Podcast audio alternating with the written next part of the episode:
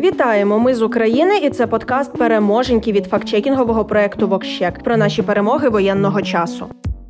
Сьогоднішній спецвипуск ми хочемо присвятити темі прийдешнього 9 травня. І якщо минулого разу ми розповідали про потенційні загрози від Росії, то сьогодні розставимо всі крапки над і про те, чому в Україні тепер відзначають День пам'яті та перемоги над нацизмом у Другій світовій війні, а не російський день Побєдоносія. Отож, уже з цього року в Україні відзначають 8 травня, а не 9 День Побєди, як раніше. У квітні комітет Верховної Ради підтримав законопроект, який запровадив нову дату державного свята. Натомість, 9 травня Україна разом із державами-членами Європейського союзу має відзначати День Європи. Традиційно країни Європи та США святкують День перемоги саме 8 травня. Проблема святкування Дня перемоги 9 травня полягає в тому, що Росія намагається приписати перемогу у війні лише собі. При цьому РФ свідомо нехтує внеском інших народів, які воювали у складі радянської армії та інших країн, які разом із Росією боролися із гітлерівською коаліцією. Росією. Крім цього, Росія маніпулює і свідомо сплутує поняття фашизму та нацизму. У Німеччині панував саме нацизм, який передбачав вищість однієї раси над іншою. А от фашизм від італійського слова фашіо, тобто пучок, панував в Італії та означав становлення корпоративної держави, мілітарної держави на чолі з авторитарним лідером. І, хоча під час Другої світової війни Італія була союзницею Німеччини, ці режими не однакові. Росія ж навмисне у більшості випадків використовує використовує саме поняття фашизму замість нацизму. Це пов'язано з тим, що нацизм розшифровується як націонал-соціалізм, а СРСР якраз намагався збудувати соціалізм і не хотів, щоб його асоціювали з нацизмом. Тож усіляко уникав вживання цього терміну. Як пояснює український історик Василь Павлов, особливо культовим день перемоги став за влади Брежнєва. У період з 1945 по 1965 померли понад 70% учасників учасників війни, і вони вже не могли висловити свою думку. Тоді почався період, коли про війну склалася одна єдина думка у суспільстві. Це зокрема підтверджує і кінематограф. Починається глорифікація, гордість, створення культу народу переможця, культ зневаги до інших країн-учасниць війни. Більшість росіян наразі вихідці з СРСР або народжені в останні роки його існування. Їхнє дитинство та юність припали на період формування культу перемоги. Наразі ж Росії пишатися справді немає чим, і тому день перемоги знаменує той міф, який, начебто, об'єднує всіх. Так, РФ, як і будь-яка авторитарна держава, створює єдиний образ ворога у суспільстві, а також апелює до категорії свій чужий. Це одна з основоположних рис для об'єднання або роз'єднання суспільства. Саме тому росіянам дуже просто оголосити українців фашистами. Відразу запускається низка маркерів на рівні підсвідомості, що всмоктані з молоком матері. Якщо у вас все ще є сумніви про те, чи варто святкувати 9 травня, нагадаємо і про те, які воєнні злочини СРСР залишилися непокараними. СРСР вийшов із Другої світової війни державою, що мала серйозну потужність у військовому плані, у тому числі завдяки допомозі західних союзників. Після завершення важкої та кровопролитної війни демократичні країни антигітлерівської коаліції не мали бажання загострювати відносини з тоталітарним радянським союзом через ризик нової масштабної війни. Така політика зумовила погляд крізь пальці на радянські злочини у контексті контексті притягнення до відповідальності за міжнародні злочини СРСР слід підкреслити, що всі принципи пов'язані із незастосуванням строків давності та невідворотності відповідальності застосовуються як до тих, хто віддавав злочинні накази на найвищому рівні, так і до виконавців найнижчого щабля. Це означає, що окремі особи можуть бути досі живими і мають понести справедливе покарання за злочини СРСР. Окремим цікавим елементом є притягнення до міжнародної відповідальності держави за міжнародні міжнародне протиправне діяння. РФ як правонаступниця СРСР, очевидно, разом із низкою прав отримала також обов'язки, зокрема щодо компенсації та сатисфакції жертвам радянських злочинів. Це прямо передбачено договором про правонаступництво щодо зовнішнього державного боргу та активів СРСР. Отож, переможенька у тому, що теоретично залишається можливість заявлення міждержавної претензії від України до Росії про компенсацію у випадку належного документування та розслідування злочинів радянського режиму в Україні, за якою може йти конфіскація майна як в Україні, так і за кордоном. Це також може стати шансом отримати ту власність СРСР за кордоном, майнові права нашої держави, щодо якої РФ ігнорує. Ось такі справи. А ми хочемо ще раз нагадати про заклики української влади бути особливо обачними у ці дні, не ігнорувати сигнали повітряної тривоги та за можливості виїхати за місто. Бажаємо, аби ці дні минули тихо та спокійно.